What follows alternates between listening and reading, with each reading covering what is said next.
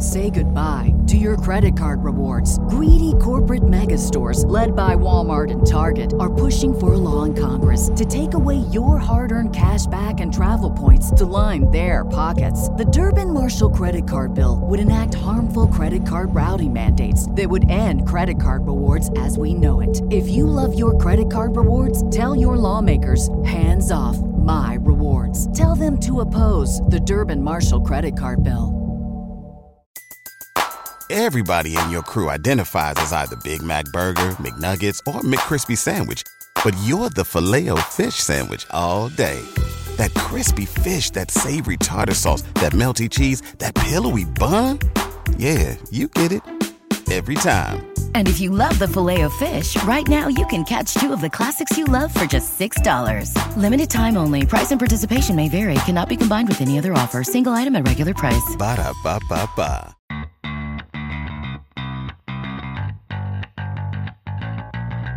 Coming to you live from downtown Detroit, this is Benzinga's Pre-Market Prep with your host Joel Elconin This is a volatile puppy here, isn't it? and Dennis Dick. I'm bidding a penny. I will buy the stock for a penny. with everything you need to start your trading day.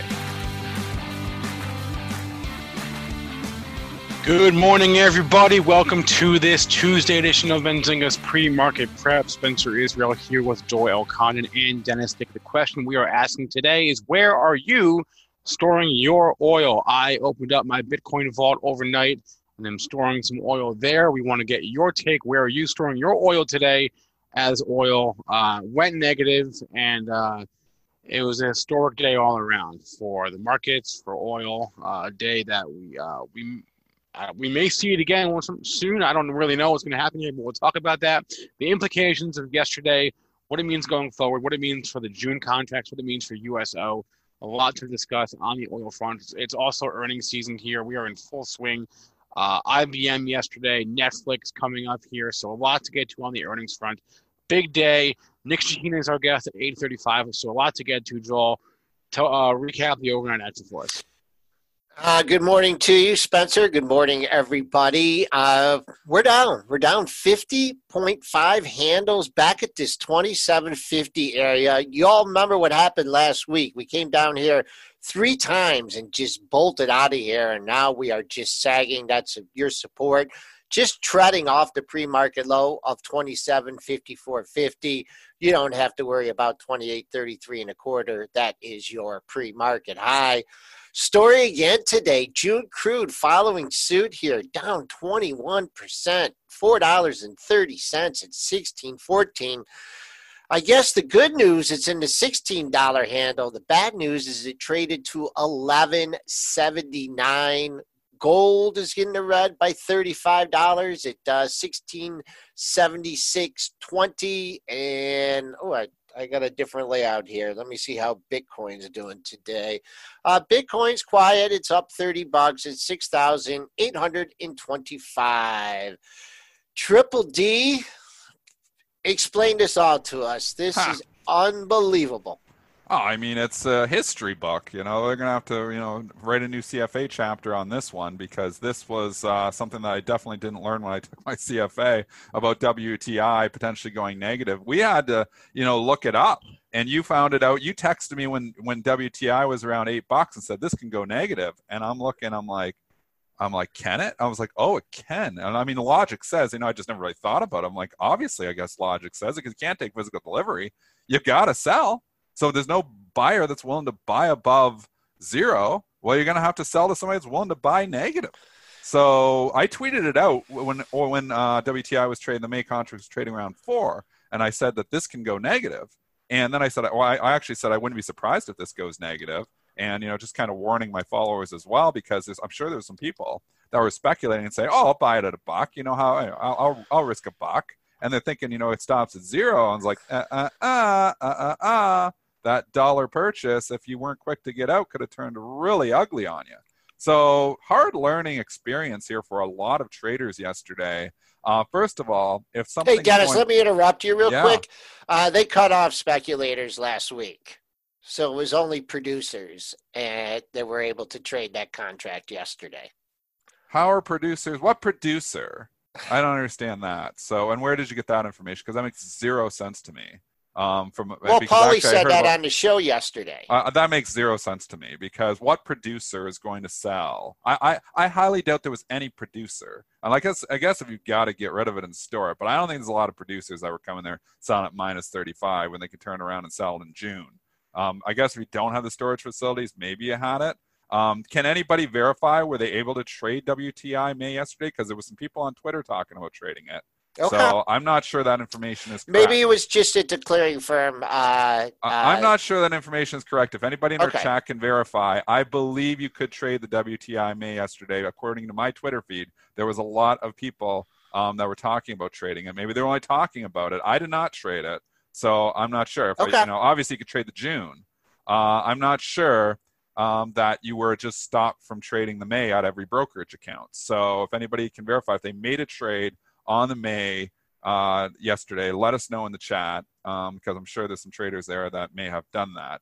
Um, maybe that maybe most brokers were blocking you from doing it. I'm sure it's broker to broker. Um, yep. they can block you from trading certain things. I think there's probably some speculation out there though um, happening as well. So I don't think it was all just producers selling at any given price. I think uh, you know a lot of your producers would probably be selling in June if they if they had any capabilities to do that. I mean, why? You know, I guess if it's sitting there and it's got to go at this moment in time, but I mean, it's sitting somewhere. I would be selling it in June and not at May at minus 35. I'd be selling in June at 22. But that's you know, what you're saying happened today. That's what the saying. implications here you know, for everything is very significant. And let's just, you know, dismiss a theory here because we heard yesterday, and, and, Cramer brought on a guest, and I believe this guest was very uninformed. It was uh, RBN Energy, I believe it was. Um, I don't know if it was CEO or somebody from RBN Energy, and he was talking about that he heard the USO was blowing up. This was not a USO blow up. USO rolled last week. So, Jim, if you're listening, anybody from CNBC that's listening, I believe this was very uninformed what was said on Mad Money last night. It was not a USO blow up here that USO had to liquidate all. Christian Fromhertz tweeted out middle of the day showing the USO holdings. They had already rolled to June. So it wasn't USO just liquidating all of their holdings because they had to do it. They rolled last week. And if you look, the stock of or the ETF of USO would say that USO wasn't trading down, you know, a thousand or, or 200% yesterday. It was trading down 10% along with the June contract. USO is getting hit hard here this morning because they are in June, and June is getting hit here this morning. But um, this was not a USO, in, in my opinion. There's no way this was a USO blowup. This was, and, and the volume was, you know, a lot lighter. You know, they want to say oil's negative, oil's negative. Oil wasn't negative. Oil, the May futures contract was negative. June, it was still trading at $22 yesterday, and then it got down to 21.20. And yes, it is getting the hell hit out of it. And yes, I'd be scared if I owned it right now. But you know, just to come out and say oil's negative and you can buy oil and fill up your tank at negative. Nobody could take delivery. We talked about this on the show yesterday. So these are all just media mongering, real fear mongering out there about all the oil going, you know, you know, and you can go fill up your tank for, you know, and get paid to fill up your tank. Just nonsense. So nobody could take physical delivery. Even if you had, I have a swimming pool in my backyard. I could drain it, but I, they weren't going to give me delivery because of Joel's guest coming on yesterday. We were already past that date to be able to take the physical delivery at you know unless you were you know a producer or you're you know maybe you've got a tanker maybe it's a different story. Maybe there were some tankers and that's another segue we can go into. Some of the tanker stocks were really popping yesterday and maybe they were benefiting from this. Maybe they could at the last second uh, take uh, delivery of this. I'm not sure exactly how that works when you're the day before expiration um, and you pass certain deadlines. But if you look at the stocks of FRO and you look at the stocks of STNG and you look at the stocks of TK, these are tanker companies. NAT is another one. There's four for you. All of these had significant pops yesterday. All of these are popping here again this morning. NAT is trading up another almost 10% here this morning. FRO, which these tankers have been dead money for a long time, are showing some life. So if you're looking for a play off this, these tankers could get hot for a little bit. Again, I don't know about them just trading up, um, you know, and chasing things. I hate chasing stocks, but this story could get hot for a little bit. The tanker story. Here's a stat that I'm I'm going to read here from uh, CNN uh, one in their market newsletter. Over the past 10 years, traders or producers would typically spend $25,000 per day in April for a super tanker, right? For a tanker to store oil. Okay. Uh, that price has now jumped to $150,000 per day to store oil on a tanker. Holy mackerel. Just goes to show that uh, there's always a winner. There, there is sometimes always a winner. I mean, obviously, who was short WTI May yesterday was a winner as well. Um, and if you're short USO overnight or you're short crude overnight, you're a winner here again. So there is a winner and there is a loser, especially when you're talking about futures. There's always a winner and a loser. It's a contract, so there's somebody on the good side and somebody on the bad side.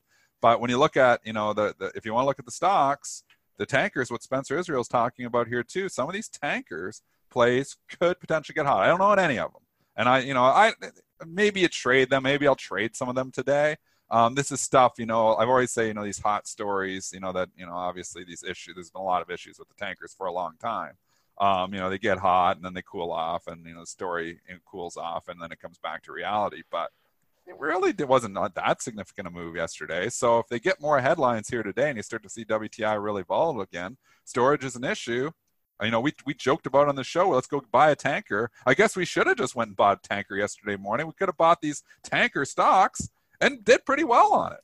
Yeah, well, they're gonna they're gonna eventually reach capacity. So, and, and that's a question too. Are the tankers all at you know f- floating at capacity there? I don't know. I don't follow the sector that closely to know which tankers are full, which ones have capacity, which ones don't you know which ones can take advantage of negative oil prices you know by being a buyer you know and taking physical delivery um, I, I, don't know the answers to those questions no i don't think anybody else does. Well there might be one or two people. Maybe the tanker the tanker companies themselves probably know the answer to this question but there's definitely some speculation going on that the tankers are benefiting because fro was up over 10% yesterday. Tk um, there's also the other version um, t uh, which somebody just gave me the symbol and i forget in the chat i just saw it go by. Um, TNK, I believe it is. So there's TK and TNK, um, both of those stocks trading up sig- significantly yesterday. Because if I could go, I want to go back to I want to go back to USO for a second here. Uh, yes. This is from Eric Balchunas, who is the uh, one of the ETF experts at Bloomberg. Uh, USO took in 560 million dollars in assets overnight. Their AUM is now 0.1 billion dollars. So somebody is or some people are coming in here and buying the USO fund. Uh, so and that's uh, that's not driving the price up because of the way ETFs work and the the share count is always changing. But the fact that they're taking in assets overnight means that people are buying this thing. Just so, about the logic behind this, and it makes perfect sense. Just imagine, you know, uh, an uninformed investor, and they see oil trading negative. I want to buy oil. They call their broker up, and you know, some brokers are informed. There's a lot of brokers that are uninformed out there. Believe me, a lot of brokers are salesmen and they don't understand, you know, how these vehicles work as well. I would guarantee you there are some brokers out there that do not realize that the USO they, that don't totally understand contango. I guarantee you there's some brokers out there. But imagine just being an uninformed investor calling maybe a potentially uninformed broker. A lot of your brokers are informed. So if brokers are listening, I'm not saying all brokers are uninformed. I'm saying there's a lot of stockbrokers out there, and there's probably some that don't understand contango. And if you're an investor, an uninformed investor, and you're calling some uh, one of your brokers who maybe doesn't understand totally how contango works, and they say, "I want to buy oil. How do I buy oil?" The logic just says, "Oh, you can buy USO. Here you go. Just buy the USO." And that investment there, obviously overnight, if you were saying that yesterday, um, you're down 21% here overnight. So you're getting hit substantially because we know this is in super contango right now. We've been talking, we've warned about the USO on this show for a decade that there's much better ways to play oil. The role there's always some contango there and a slow deterioration, whether it's 1% a month. This, you know, ridiculousness. What's know, the way out of right this, now. Dennis? What's the way out of this? I mean, is there I mean, should they go to like quarterly expirations? I mean, how does the USO restructure so they don't get keep hitting with super? Well, what, what about the crude futures contract? Well, I don't know either. I mean, it, it's ridiculous to think that it trades negative. So I would say you've got you shouldn't be. First of all, it shouldn't be trading if people can't take physical delivery. So maybe they need to restructure that. Like maybe they need to stop it from trading after you can't take physical. The deadlines are gone by then why the hell is it still trade? Or know, can they question get, for the CME?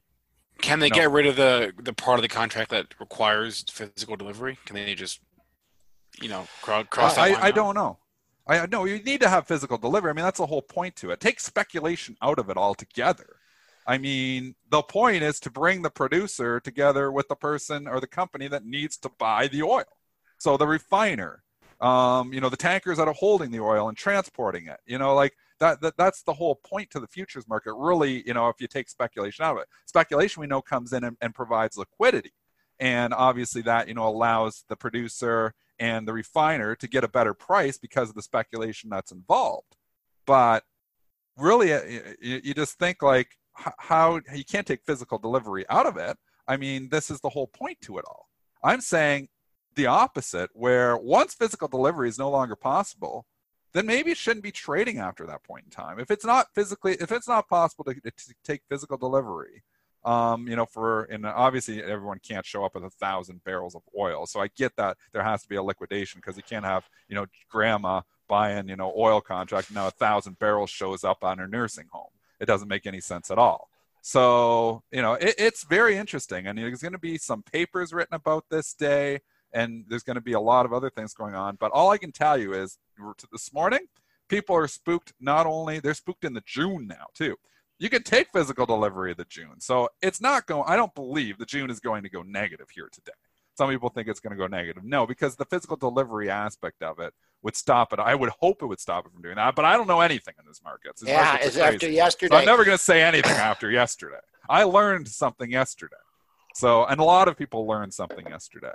But the bottom line is we've talked about the USO on this show for a, since we started seven years ago, saying this is a poor way to play oil because of the contango. The contango is ridiculous right now, and it's getting, you know, it's obviously wiping out investors a lot quicker. Uh, but if you look at whatever it is, page 12, they warn about in the prospectus. The USO, it's not their fault. They're, this is the way they're structured. They disclosed it. It's in the prospectus. They have to roll. You want exposure to oil? We'll buy the oil contracts. They have to roll because they can't take physical delivery. USO doesn't want physical delivery. They just want to give investors exposure to the price of oil as closely as they possibly can and that's why they didn't grow too far. They're going to try to start going out a little bit farther to try to reduce these contango effects, but it's still the structure of it that makes it hard. That gives you that huge tracking error. It costs a lot of money to store oil. There's no place to store it right now, and that's why USO is getting hit even harder. You want to play oil?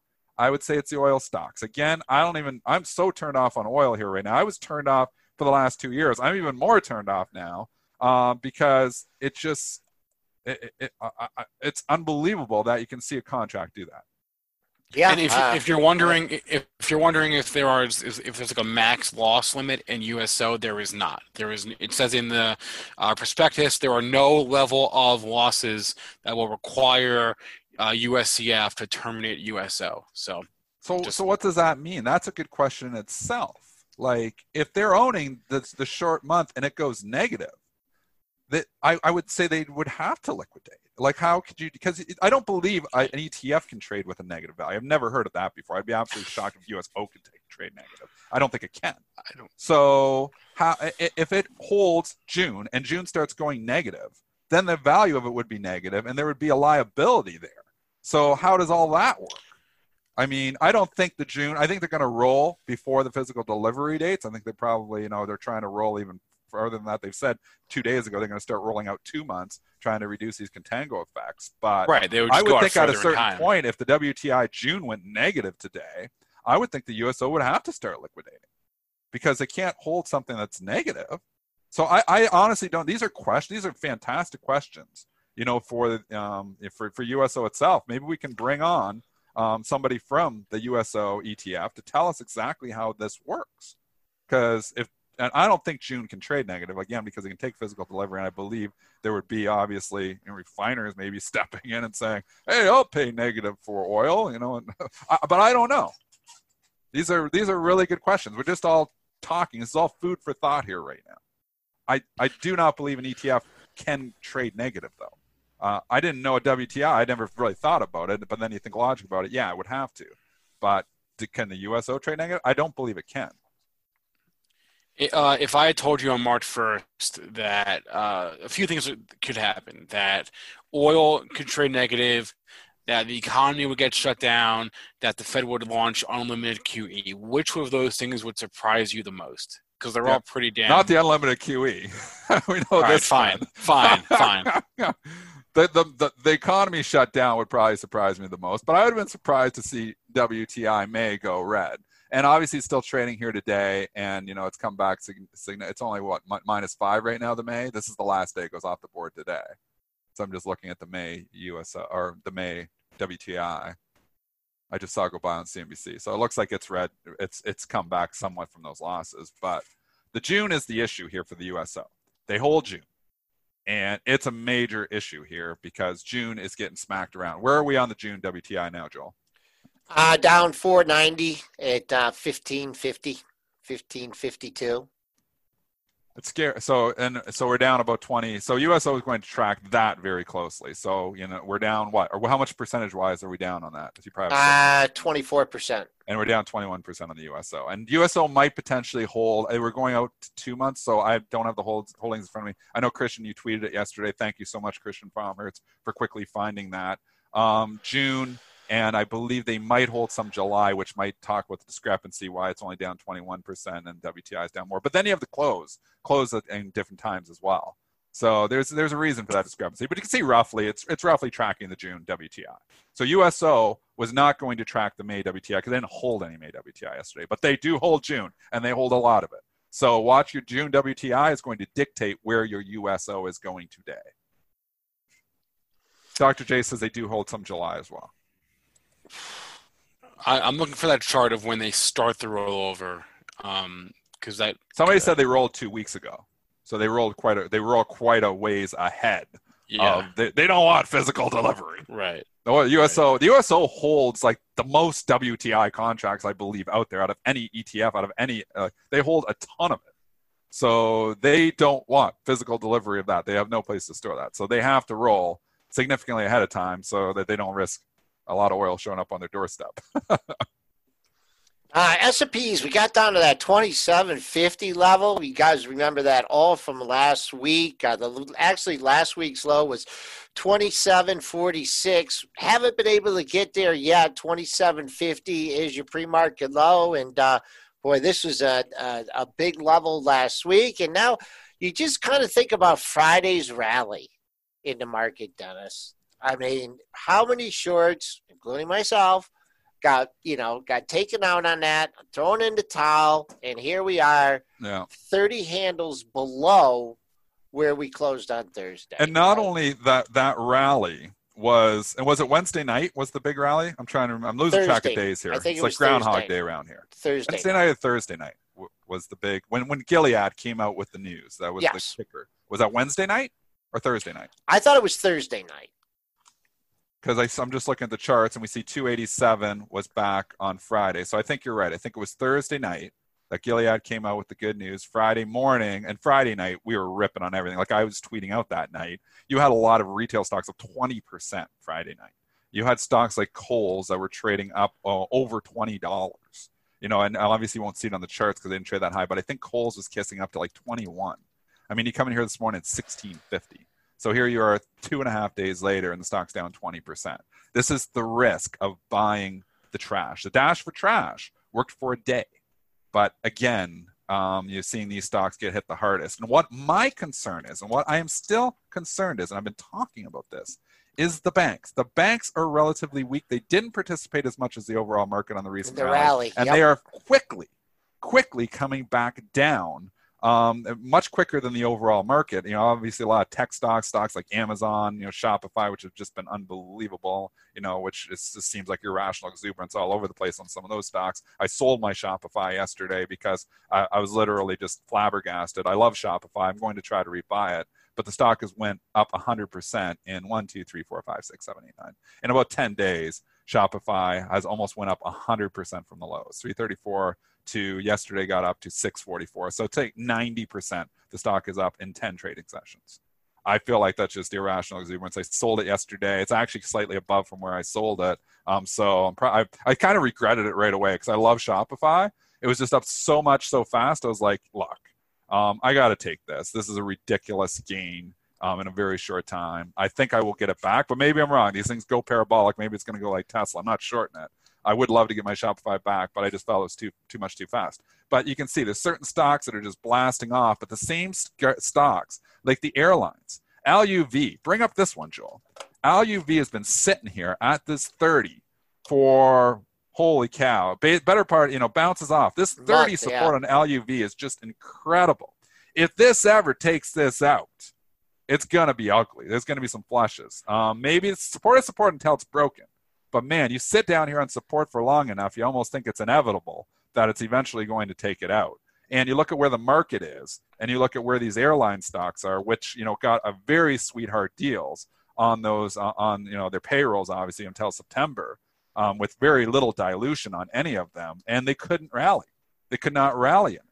so there is serious, serious problems, obviously, with the airlines because they're flying so much below capacity. The tailwind for them is going to be, hey, fuel prices are going to be a lot lower. So if we ever come back, we ever start flying again and getting, you know, people confident enough to fly again, these airlines could be good investments because, man, oil and gasoline prices are going to be a lot cheaper. Rocket fuel is going to be a lot cheaper for these airlines. So, you know, there's a, in the, the positive story here, but it's all about, you know, the short term demand problem and how long does the short term last?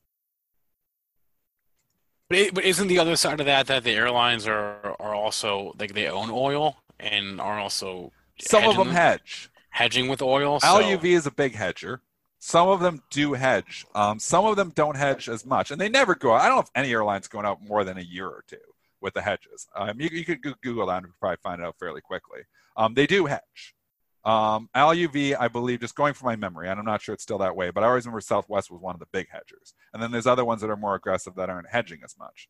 But you see where fuel is, and, and obviously gasoline prices go to your pumps, it's going to be down significantly probably again with what's happened in crude.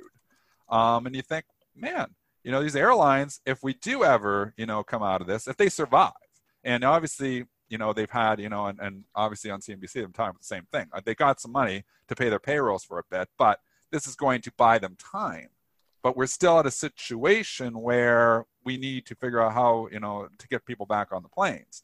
And until people are confident enough to fly again they're going to continue to burn cash. And they will burn through the money that they recently got fairly quickly. It's going to be burned through basically in payrolls. So get some maybe to august or so maybe it buys them a couple of months a few months but at a certain time, they're probably going to need money again, unless we all go back, we get a cure, and we all go back to the way they were. We get a cure, and these airlines will be the thing that are flying the most. So it comes out, well, we got this figured out. Nobody's dying anymore. Let's go. You will see the airlines will be the stocks that are up the most on that yep, because for they sure. are not rally. That is their out. That is their, you know, trump card, call it, you know, no pun intended. But that is, you know, the wild card for the airlines the, the bearish scenario is that we stay in lockdown for a prolonged period of time, that we reopen and people start getting reinfected. And we have to go back in lockdown and we have to wait for a vaccine, which could be a year or two away. And these airlines probably can't survive that long without taxpayer money. So that's the bull bear scenario. And where they go from here, it's like we don't know how this story ends. So it's interesting. Yeah, to say the least here. Uh, nice little rally here off the low, though. We On LUV? Are, uh, no, no, no. I'm just oh. talking oh. about the S and P's. I didn't. Okay, we'll go back to the S and P's. Yeah, no, we hit that 2750. That was a uh, a magical number last week, and uh, here we are bouncing once again. We'll see if we can get back into uh, maybe get halfway back on the session. That seems like a long ways away. That's 27, 91, 75. But who knows? This market uh, trying to hold up with crude down nearly five bucks, 24 percent. Somebody asked All about right. Gilead in the chat, and um, I sold most of my Gilead. I kept a little piece just for fun. Um, I did sell it. Actually, I sold out in the pre-market that morning. I got over eighty-five dollars, which was a nice sale. I intend to rebuy the Gilead. I hope it pulls back into that bottom trend line. If you were to draw that trend line, I'm looking at the 70, you know, and Joel can probably, we can't draw, we should figure out how to draw lines on the charts, but if you bring up the daily, I see, see what, what I'm talking saying. about. Get down to 76, 77, I'm going to rebuy it all. So I sold with the intentions of coming in here and rebuying because um, I still like the stock and obviously the wild card of this this this drug. At least Adam Feuerstein's saying it looks pretty promising here. So you get the pullback here I could come in here and rebuy and scalp four bucks here this morning, but I'm greedy and I probably want to get at the lower part of that trend line. If I miss it, I miss it. So I'm always I, I never like paying up. I should start paying up more maybe. All right. Uh, let's see. We got what, Nick coming on in uh, five minutes. Four uh, minutes, yeah. Four minutes. What you should we talk some earnings? Yeah, let's do it. Um, we've had quite a few report. The Big Blue reported last night. Yep, IBM's numbers were out yesterday. Uh, the EPS and the uh, the revenue were, I guess, they were fine. The adjusted EPS beat the estimate, a buck eighty four versus a buck seventy nine. Sales seventeen point five seven versus seventeen point six two billion dollars. They did also withdraw their guidance for the year. Uh, talked up uh, the cloud revenue, uh, cloud segment on call, they said the cloud revenue was up 19% on a year-over-year basis to 5.4 billion dollars. Talk that up obviously as a major growth area of the company and a major focus point for the new CEO. But uh, you know, we knew that uh, net, net income would decline, earnings would decline. That happened, uh, but not much more to say here for IBM. All right, let's just take a look at it on the uh, on the daily as well as the. Ah, we're trading lower. Got a little bit of a pop here. Traded down 476. I mean, you did get the pop, but now the drop. Let me uh, zero in on the pre-market low. Um, you could also figure, you know, if you have to own IBM, maybe figure half of this move off your March low. I don't know if that uh, on the same day. Uh, you got a little bit of a, a rounding bottom here. It looks like you did find some buyers. Uh, your pre-market low, it looks like it's in, is it in a 114 or is it the 113 handle? Uh, boom. I see 114 even. Uh, yep, 114 even. Keep an eye on that for longs or for continue follow through on the downside. That's really not even near 50%. So it's given some back yet, but uh, finding buyers at 114. It's held up. One thing, the CEO was on Mad Money last night. I believe it was the CEO. At least it was some representative from IBM. I think it was the CEO. Yeah, it was the new CEO. Um, and he was confident in the dividend. 5.6%. They basically were saying there's no intentions of cutting the dividend here. And there's a lot of people who are in IBM for the dividend. So the cash flows are still probably fine at a stock like IBM. I mean, short-term cash flows, everybody is hurting, obviously, but they're still feeling confident in that. And that was another reason why, um, you know, maybe the stock holds up better because it does have that dividend protection of 5.6%. I think you get down in the lower 110, 112, 113 area. I think you got underneath the demand here. So I would not be surprised if this holds up. Again, it all depends on the overall market, though. When you're buying a stock right now like IBM, you're basically buying the S&P. S&P start to roll over and get ugly here um, everything's going to start to roll over. We don't know. Right now, the S&Ps are somewhat worried about this whole oil situation. So they're not only worried now about COVID, the oil is a whole new worry again. So we're not selling off today, I believe, on COVID concerns. Oh, we're no. selling off because this WTI fallout here still. And worrying about the banks' exposures. We're worrying about a lot of, and a whole new worry here again. We talked about oil being a worry a few weeks ago. Well, it's right back on the table here and obviously people getting burned, you know, and things like the USO getting turned off of maybe stocks just for a day or two as well. Question is, you buy the pullback here now. I mean, now we got a little pullback to buy. Uh, I'm sitting with 65% cash. I'd buy my Gilead if it pulled back a little bit more. I'd rebuy that. Is there anything? Oh, you know what? Other stock too. Which one? Gotta Square? get- No, I got another one, and we only got a minute here. Uh, my buddy Mike was talking about this one. I'm not sure if we mentioned on the show, but he talked about this a couple of weeks ago. And props to Mike. He was talking about FLIR Systems, F L I R. And oh, my- yeah, because they do the infrared cameras. So you know, talk about thermal imaging. That's what you know that they they specialize in. And we they had an Amazon rumors of an Amazon order or something, or Amazon going to use FLIR systems um, to do infrared. And I mean, if we're going to be opening back up, we're going to need to scan people and look obviously who's sick or not. These thermal imaging cameras could could get hot. It got hot yesterday, continues to be hot here today. I know Mike, uh, I believe he bought the stock, so congratulations on that. I don't own it, but on a pullback here, this thing this thing could get hot. This is a story, could be a story. It hasn't really gotten much media coverage here yet. This actually, I could see this getting hot. Well, FLIR, I'm talking. hot, hot yesterday, so Very, uh, very hot. So yeah, so it's already yeah. starting to get hot. It's, it's- continuing to be it's hot, already- but yeah. but we've seen some of these stories just get silly. You know, is this one? You know, what's the market? This is a big company. So can this just get silly as well? It's not like it's a speculative stock. I mean, the market cap will grab it quickly on FLIR, and they do other things as well. Uh, but I'm just looking quickly at the market cap because it gives you a feel for what it can do. Five billion, it can move. A five billion dollar company can move, and we saw it move significantly yesterday, and we're seeing it here again today. Again, the catalyst for yesterday, at least on Twitter when I was looking quickly, was it appears that you know something with Amazon using uh, Systems technologies to potentially scan for COVID. So this is a pure. This could be a play on COVID New here. COVID play. Uh, A- yeah. a, a- a newer one that hasn't been talked about and, and about economy reopening. I could see the stock getting hot. I would be a buy. I, I would. I'm probably going to try to buy it on pullbacks. I want. Ch- I hate chasing. You know me. Third stock was thirty five dollars beginning of yesterday. Now it's forty two here. I'm like, oh, seven bucks. You know, it's up twenty percent in two days. I'll wait for a pullback. But you know what? Those pullbacks sometimes come. So um, this is what this is an interesting play. I have no position right now, but I'm interested. All right, 836. Let's bring on our guest, Nic Chahine. He's the author of Create Income with Option Spreads. Joins us every other Tuesday. I wonder if he'll be on camera today, Nick. Good morning. No, no. Nick, give us a camera. I thought about putting a full get up with mask, but I just ran out of Oh, time. Oh, that would have been good. I, I want to see your swimming pool full of oil. Yeah, well, you're the one with the swimming pool. I live in a I, I live in a regular folk home. I don't live in a palace. I live in oh, California, dude. my, my palace isn't going to look so nice when that swimming pool's full of oil. I'll tell you that, Nick.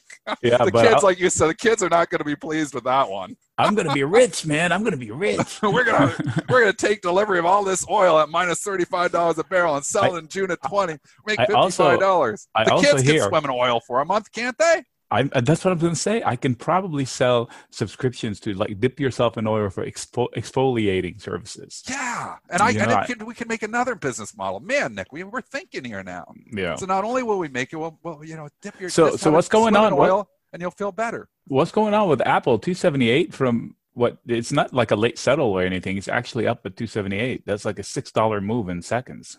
What, which stock? Apple. Oh, just taking off here. It's back to flat scratcher right now. Yeah, but it was bringing us the news. it was it was spiked from 271 out of nowhere. So yeah, anyway. spike one. Amid it. Okay, so this is from the pro. Yeah, UK report. they had a bunch. They had a bunch of PRs out this morning. They had one highlighting that the services are now available in more countries around the world, okay. more emerging markets. So uh, But you got this also nice pro reporting- headline at 827. Yeah. Yeah. Pro. Shameless pump here for the pro. It just boggles my mind that people still trade this stuff. Okay. I, I, I love trading headlines. Apple shares know. spiked 1.5% amid Nikkei report company aiming to increase iPhone output by 4% through March. That's so it looks not, like not one of those. Not one of those phones is G, uh, 5G, by the way. 5G. So- we haven't talked 5G in a while. Okay, so I did a video on Apple recently, Okay. and in it I said I went to Google and I typed 5G phones and I hit enter. Nothing from Apple. Nowhere on the page. You can do it yourself. You won't get one phone from Apple. And somebody says they're probably on your show. Oh, come on, Nick. Who cares about 5G? I was like, what? On what planet do you live, my friend? Everything I hear is 5G this, 5G that. Every Yeah. ad from Verizon, every ad from T-Mobile is 5G. So unless Apple is holding its 5G headlines under the armpit, I think they're going to be on the back, on the you know, on their heels next year uh, with this 5G miss out thing. um, I, I don't know. Is 5G good or bad? I keep hearing it's the cause of all our problems. What do you mean? Cost of I, I, keep, I, I- I keep hearing it's the cause of, of the coronavirus. I keep hearing 5G What? is. Uh, 5G yeah, caused COVID. what? You now need- we're starting bad. You You heard it here first, now we're No, starting no, bad no, rumors. no, I'm gonna no, say no. that was a You Spencer need- Israel rumor, not a Dennis need- Dick rumor. You need to uh, keep up on your conspiracy theories, my friend. Oh, okay. So uh, uh, you read the fly or whatever that's called, the the bug, the whatever that. Anyway, You like need to- see. I see the protests too. Like, isn't COVID just all a conspiracy? That really people, there's nobody dying. The government just made all this up to Uh, control us. I don't know. you see There all is a those protests. that this is fake. Yeah, There's fake really news. nobody dying, guys. This is Uh, all just made up Anyway. because the government wants to control us. There's people that believe this. So if we use the 5G phone, we get COVID.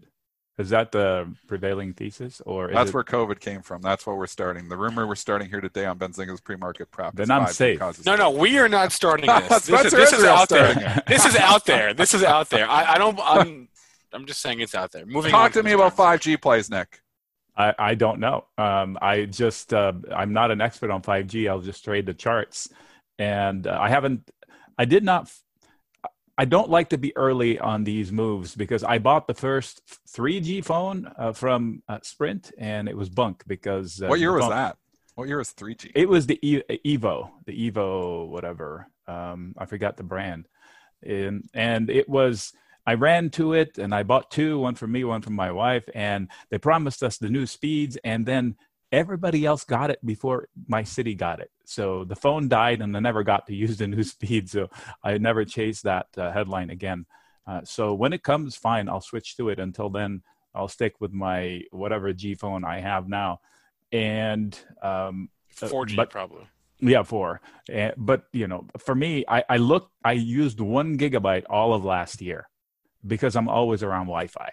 So I'm definitely not a client for 5G because I don't need it. I'm always around Wi-Fi.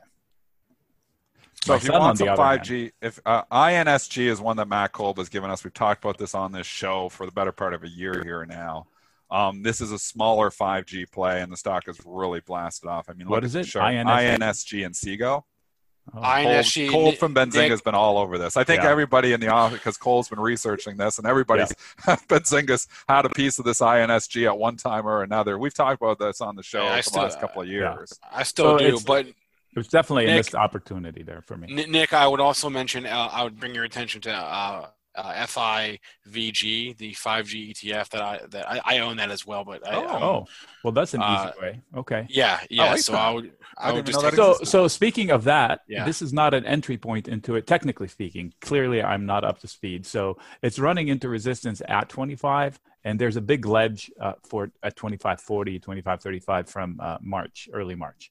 So I wouldn't start it here um, this whole area is a point of control as far as volume is concerned. So it lost footing and it's trying to regain its footing. So I would buy it on a dip towards 23, 23, 20 would make a better entry point and then you would want it to just trace out the neckline to attack 24 50 or 60 again and beat it and then it shoots to 27 or higher but um, you might have a little swoon in it i don't know what it's doing today i'm just speaking of as of yesterday's close yeah if you ever need a hot etf tip or an yeah. idea or, or you don't know if an ETF exists, holler at your boy because I that's I look at a lot of ETFs. Okay. that's Uh, aside, aside, from 5G, uh, what else you got on your radar here, Nick?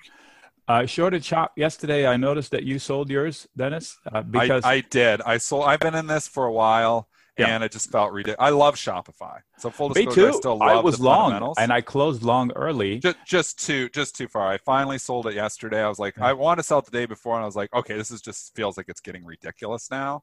Yeah. So I locked in. I, I, may, I'm up, like I, I'm up 100. I was up 130 percent after you know yeah. being only up about 25 percent of oh, two weeks ago. So. I'm like, okay, it's time to book book the gain here. So I'm fully out of shop. I do, I want to get it back though. I just feel like it's like gone too far now. Yeah, so Shopify, we went long on, on based on triggers, uh, technical triggers, and uh, I, I did it really easily, just a an in the money a debit call spread, and more than doubled. And I closed before the last week, uh, you know, a day before its peak. Let's put it this way. And yesterday, uh, I tried to short it on Friday. Luckily, didn't fill. Shorted it yesterday with a simple debit put spread, ten dollars wide, and I'm writing this one just because I want to get long again, but I want to dip uh, into the neckline from which it broke out. Wait, so, wait, what price would that be? Because that's so I'm, I'm hoping for the order. low 500s. I want to put my buy order a penny above yours. so I tell you, I bought I. I, I, was shooting for the low 500s, so I yeah. did a $10 uh, wide debit spread that is 515 area, and then uh, but ideally, if it comes down to 475, 460, that'll be great. But I don't know if we get so lucky. 475 was a big neckline uh, technically speaking. So maybe it comes back towards it. And I won't write it all the way down. I'm not shorting it on principle. I think the CTO said that they're having Black Friday like uh, volume every day. Who, I mean, I don't want to short that. Yeah, it's it's a it's a storied stock here too. I mean, Amazon, Shopify. Um, I, I, didn't really see Shopify as a COVID play, but obviously, it sounds like their volumes are up. They've online you know they, they provide online shopping services for so many different businesses i think so they're it, providing online loan i mean they're providing loans against sales so they have their own bailout program going on in any regard love the company i sold it for the only reason i thought it was overdone i think i'm going to get it back cheaper so trying to scalp my investment basically in Shopify, That's a which maybe move. is a mistake. no. I don't think so. I, ho- I hope not. I hope I can get it back. I hope I get it back and I don't miss it. But if I do miss it, well, 100% gain in a week and a half doesn't. Where is it this morning? I haven't checked. It's up again. it just doesn't. No, you got the market not. going down. No, it's not. 500. It's up. I'm not. It's up another six bucks. 636. I'm looking It's up another six bucks. Okay. So market here is pulling down. It's down 588. Oh, okay. Oh no. So So it I only it- goes up six points on down days, but it goes up on 50 points on up days. This is the exact stock I shouldn't have been selling, so I shorted Roku as well, uh, but again with a lottery ticket. and it's up too. But that, that doesn't matter. Um, I, it was a scratch money, and um, I, it's a play against Netflix earnings. So Netflix was triggered, and I said it was going to 430 as soon as it triggered, and it ran to 430 and then some. So that played trade out. I can't go long Netflix into earnings because it's a coin flip. But I cannot believe they're going to miss their numbers. If they are, then it's a problem. So uh, you know they've had everything going their way. Everybody's streaming everything. Everybody's stuck at home. So if they're not doing well here, um, I don't know what uh, we're looking for. Are we still looking for new subscribers uh, overseas or not? Uh, I'm not sure. So it's kind of a weird. This is the weirdest earnings season ever on record, in my opinion. Oh yeah, for sure. So talk about somebody asked in your chat room, "What do you think about Netflix into earnings?" It's like flip your coin. I don't know. So you can flip your coin even Nick after the earnings report. I mean, it comes out and you don't even know like well, I don't even know like I, I trade the earnings reports and I have not been trading any earnings reports here because I was like, Yeah. oh, they beat, but what So does that Netflix- I don't know how they're going to interpret it. Yeah. So Netflix, um, um, 430 was leg one, and 480 was leg two um, on a different time frame. So now it's going to be either uh, you know 400 to retest the neckline from which it went, uh, 380 to 400, or finish the job at 480.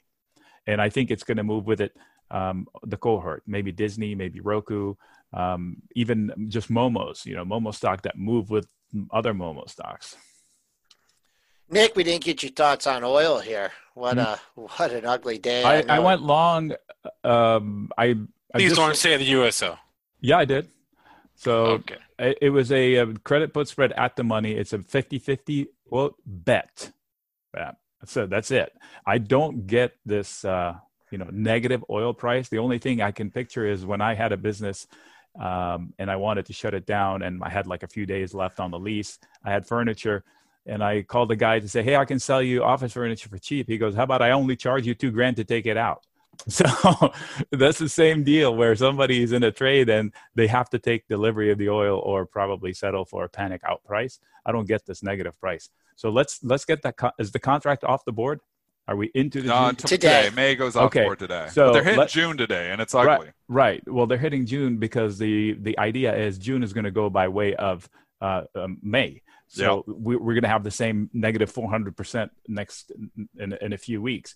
Uh, I'm going to take the other side of that quote bet. So I sold a credit plus spread at the money at four dollars, and we'll see what happens. So I, I collected 25 cents. I can make 25 cents. My maximum. Yeah, so you're even money. It's like going to the roulette or going and exactly. It's a bet. I don't know. Yeah, so I just wanted to do binary something binary outcome there for you. yeah it was a it was a flip flip the finger against the the freaking headline oil down 400 percent. Mm, let me do the math. I, don't- I don't think know. anybody knows where oil's going to go here day Yeah. to day now. that, that is my point. So i know i'm going to need oil once i'm allowed to drive again. Are you? Sure. And i know one thing too. As these places start reopening you remember how South, southwest used to load up? You know everybody's sitting in their seat comfortable until this one guy stands up in line. Everybody rushes to the line. They want to be next. So uh, you know germany first other other countries are going to follow this is death. This is literally you know human death is tragic. This is like death by bunga bunga. I mean we don't even know how bad these things are out there. You know the spx should be below 2000 that's my opinion. Way below 2000 So you're still so let's go to the overall market here because it's a good conversation. I mean, we have held up here right around the 50% retracement. It's been the battleground. I know we're through it a little bit, but really here for about a week and a half, we've been battling around the 50% retracement the overall move on SPY. And what I'm talking about is from 338 down to 220 and then back. And I think Joel calculated exactly at 279 would be the 50% retracement. 20, So- uh, 2786 or so, so we've been kicking around that area here for about a week and a half. Are we failing around this 50% retracement? Um, do you think we eventually get, you know, a, a significant sell-off from this point in time, or you know, are we just going to shrug it off and continue back on our merry road to all-time highs? Well, I've just posted a naked chart, meaning no lines, just volume profile, and it's Okay. a natural it's a natural resistance spot, regardless of the chart, regardless of the news flow. If you show me a chart like this, you say, "Do you go long?" I'll say, "No, I'll wait for a swoon down to at least uh, you know 2600, uh, halfway through 2600, for them to reload and take out the recent high." And by the way, I had 2880 as a target uh, for from from a few weeks ago and they went to 2885. I said there at the time I said there's a dueling scenario either 22 or 2880. And then we triggered the 2880 and that's what we traded. And I said up here I book my profits, I'll line up a few shorts, uh, just bearish bets, not like anything massive, and then I'll wait for the price action. And and somebody asked me in the chat room today, what do you think uh, why are we falling? I said, do you care why? I told you yesterday, if this happens, this is the line it's going to draw. And it drew it exactly. And I shared it earlier in the chat room before I came on the show. You can look it up. Uh, uh, so it's not a surprise. And the charts can help you make sense of this. Last evening in the chat room, I said, I see 1172 in the RTY. And this morning it was 1171. And we were at 1215 at the time or 1220. So the charts do help the news is crazy, but I don't. I turned off my news. I said that yesterday uh, on Twitter. I was like, "This is bullshit." Excuse me. That I hear. I, I hear every freaking new uh, case in any country in the world. I don't care. I really don't care. I've got cases around me. I've got enough news about this. We know it. Everybody's Yeah. getting sick. Yeah. I don't need to hear every new.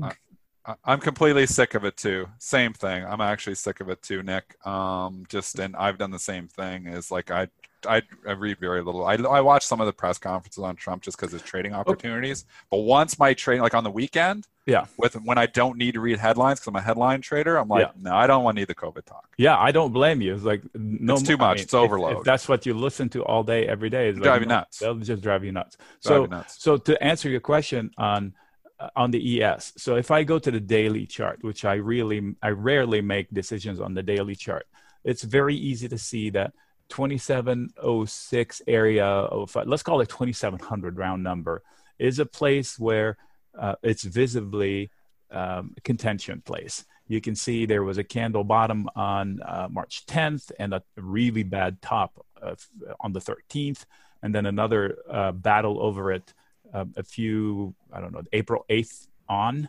And here we are back to it and to the area. So if I were to guess a place where they want to try to stabilize, that'd be one place. And if they lose that, the other place that sticks out is 2640. And these are just big round numbers. But these are easy. Like if I s- stand back at the chart and I'll say, okay, I want to try to catch the dip, I'll try here. But if they lose this bottom here, Uh, is uh, do you got a halt on USO? yeah, Dr. J in the chat. It is. It is halted. it's going to zero. U- USO has halted for news. I, I think they want to clarify a lot of stuff. Yeah, I yeah. mean, is- obviously, They're going to say tomorrow we're going to open up 665. Nick's hoping. I mean, Uh, I'm, I was They looking- cl- the market wants clarification on how exactly they, you know, are operating. We know they rolled, but what do they do in the event? What do they do in the event that you know the June contract goes negative? How are they handling that? I think the market wants probably the regulators may even want clarification on Yeah. some of the stuff. Questions we were asking this morning that we don't exactly know the answer to, No. and I hope the USO knows the answer to. Yeah. That's why I said, you know, somebody said, How are you doing this? I said, you know, I'm not selling naked puts, but, uh, you know, 25 cents, I'll take that bet. I mean, it's 25 cents. Yeah, $250 on hands, 10. Reverse split. I think that was something that I talked about. Oh, no, don't do that on me. I hate doing that. Okay. Yeah. Well, how else are, are they going to get the price higher? How else are Uh, they going to funda- get f- fundamentals? I don't know.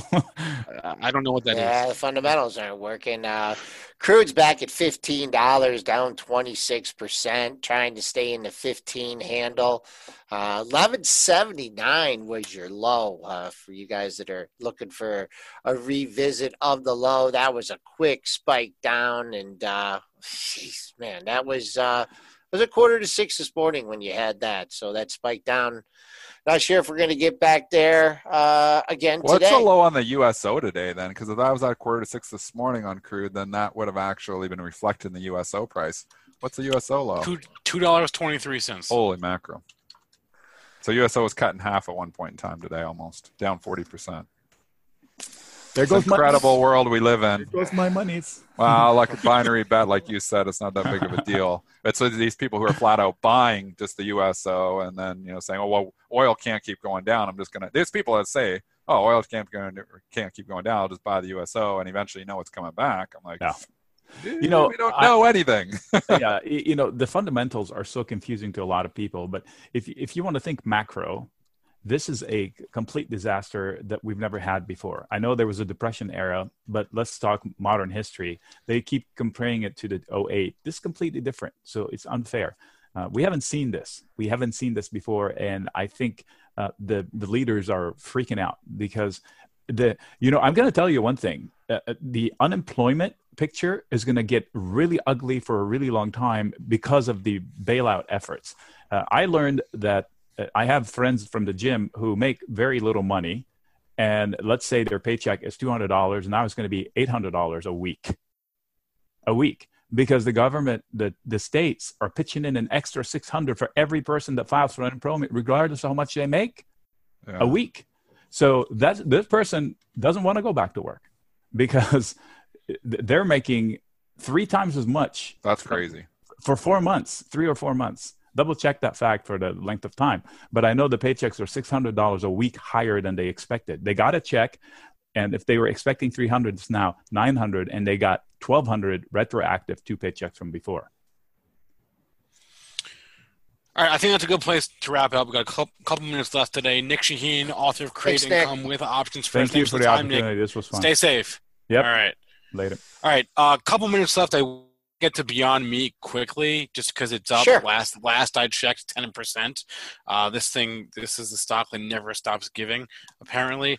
Uh, so there was a headline out this morning that they had partnered with Starbucks for their uh, expansion into China, and so uh, that they're offering three Beyond Beef uh, items uh, in mainland China across the three thousand uh, 300 Starbucks locations. So that is the reason for your pop here in Beyond Meat this morning. It's I still want- got the story cooking. I mean, a story matters more than fundamentals always. The valuation has never made any sense. You know, we've had Mark Yusko on the show, and he was obviously involved in this thing before it was public. And you know, he waited until he could sell, and then he was selling hand over fist because the valuation never made sense.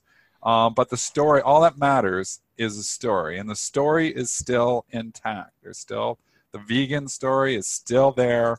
Um, this obviously every time it gets a contract, is it justified that it should be up 10% or 12% because they're going to be in a couple of Starbucks? No, it makes no sense at all. But it doesn't matter. It's a story. And you still have people who are, you know, playing this on a fundamental basis that get squeezed every time there's, you know, something good happening. Um, you know, obviously people, you know, back in March thought, okay, well, finally it's coming to roost. Thing gets down to $48. Well, you know what? It's back again.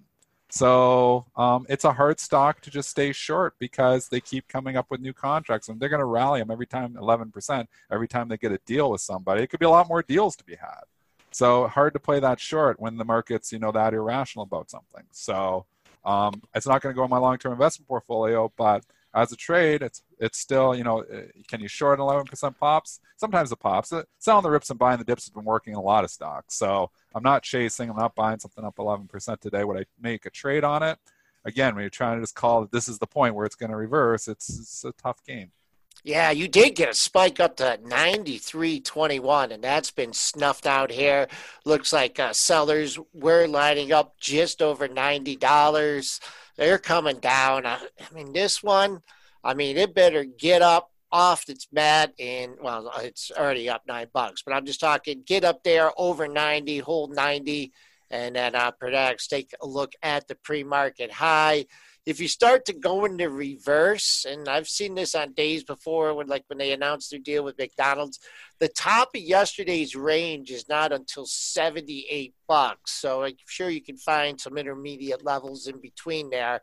Uh, but definitely some profit taking here. S&P's just breached 2750 briefly and uh, went to 2747.75 and uh, trying to rally out of this area that was all too familiar from last week. All right, uh, we didn't get to Lockheed Martin. They beat this morning. Coca Cola, they beat this morning. As far as earnings after the close, we're going to hear from Chipotle, Snap, Texas Instruments, Netflix, Chubb. Uh, I think I got the main ones there. Netflix Uh, so- is going to be the story. It is Yeah. obviously priced to a little bit of perfection. It's had a hell of a run, but again, the story is perfectly intact here still until we get to a situation where everybody's coming out of lockdown. And when we start opening up, and you know, it looks like we're past the COVID. Um, you know, this could be a situation where money could eventually start flowing out of this. But I mean, the story is still hot. People are, you know, I'm watching that Tiger King, that Tiger King show. I was, I only watched the first episode, but I was like, wow, that's pretty good. so, I mean, everybody's sitting at home watching their Netflix right now. The story is perfectly intact. So hard to be What did you bearish of watch? stock like that. Tiger King. Yeah, have you watched Uh, it yet? Go watch it. Nah, I don't like it. Spencer, how far are you into the Tiger King? Oh, I've I've been done. Oh, you're I- done. You you just Yeah. just pounded that out. Yeah, boom, boom, boom. I, I had the kids, so I only get like that one hour of freedom every night. So Totally between fair. trading and kids, when they go to sleep at eight thirty, I'm exhausted by nine thirty. So I have like one hour from eight thirty to nine thirty to watch maybe something. And we pounded out Ozark fairly quickly, me and my wife. And she's actually watched the first two episodes of Tiger King. She wants me to catch up so we can start watching it there together. But it's pretty good. I was impressed with the Tiger King. Yeah, uh, weird show for a weird time. All right, that'll be. Maybe because I have a mom that's a cat lover too. I, I I don't know. Um, uh, you can catch any part of this show, the replay, uh, our full archives on YouTube, on our podcast, on whatever podcast platform you, you prefer. Thanks to our guest today, Nic Chahine. Thanks to everyone in our chat, both on YouTube and premarket.benzinga.com. Tomorrow's guest will be uh, David Trainer. He's the founder and CEO of New Constructs. Joel and I will be back with you at 3:40. In the meantime, please remember all the information from this broadcast is meant to be used as informational purposes and not for investing or trading advice. Uh, we'll see you at 3:40. In the meantime, everyone have a great rest of your day, and wherever you are, be safe. Say goodbye to your credit card rewards. Greedy corporate mega stores, led by Walmart and Target, are pushing for a law in Congress to take away your hard earned cash back and travel points to line their pockets. The Durbin Marshall credit card bill would enact harmful credit card routing mandates that would end credit card rewards as we know it. If you love your credit card rewards, tell your lawmakers hands off my rewards. Tell them to oppose the Durbin Marshall credit card bill. Everybody in your crew identifies as either Big Mac Burger, McNuggets, or McCrispy Sandwich. But you're the filet fish Sandwich all day. That crispy fish, that savory tartar sauce, that melty cheese, that pillowy bun. Yeah, you get it. Every time. And if you love the filet of fish, right now you can catch two of the classics you love for just $6. Limited time only. Price and participation may vary. Cannot be combined with any other offer. Single item at regular price. Ba-da-ba-ba-ba.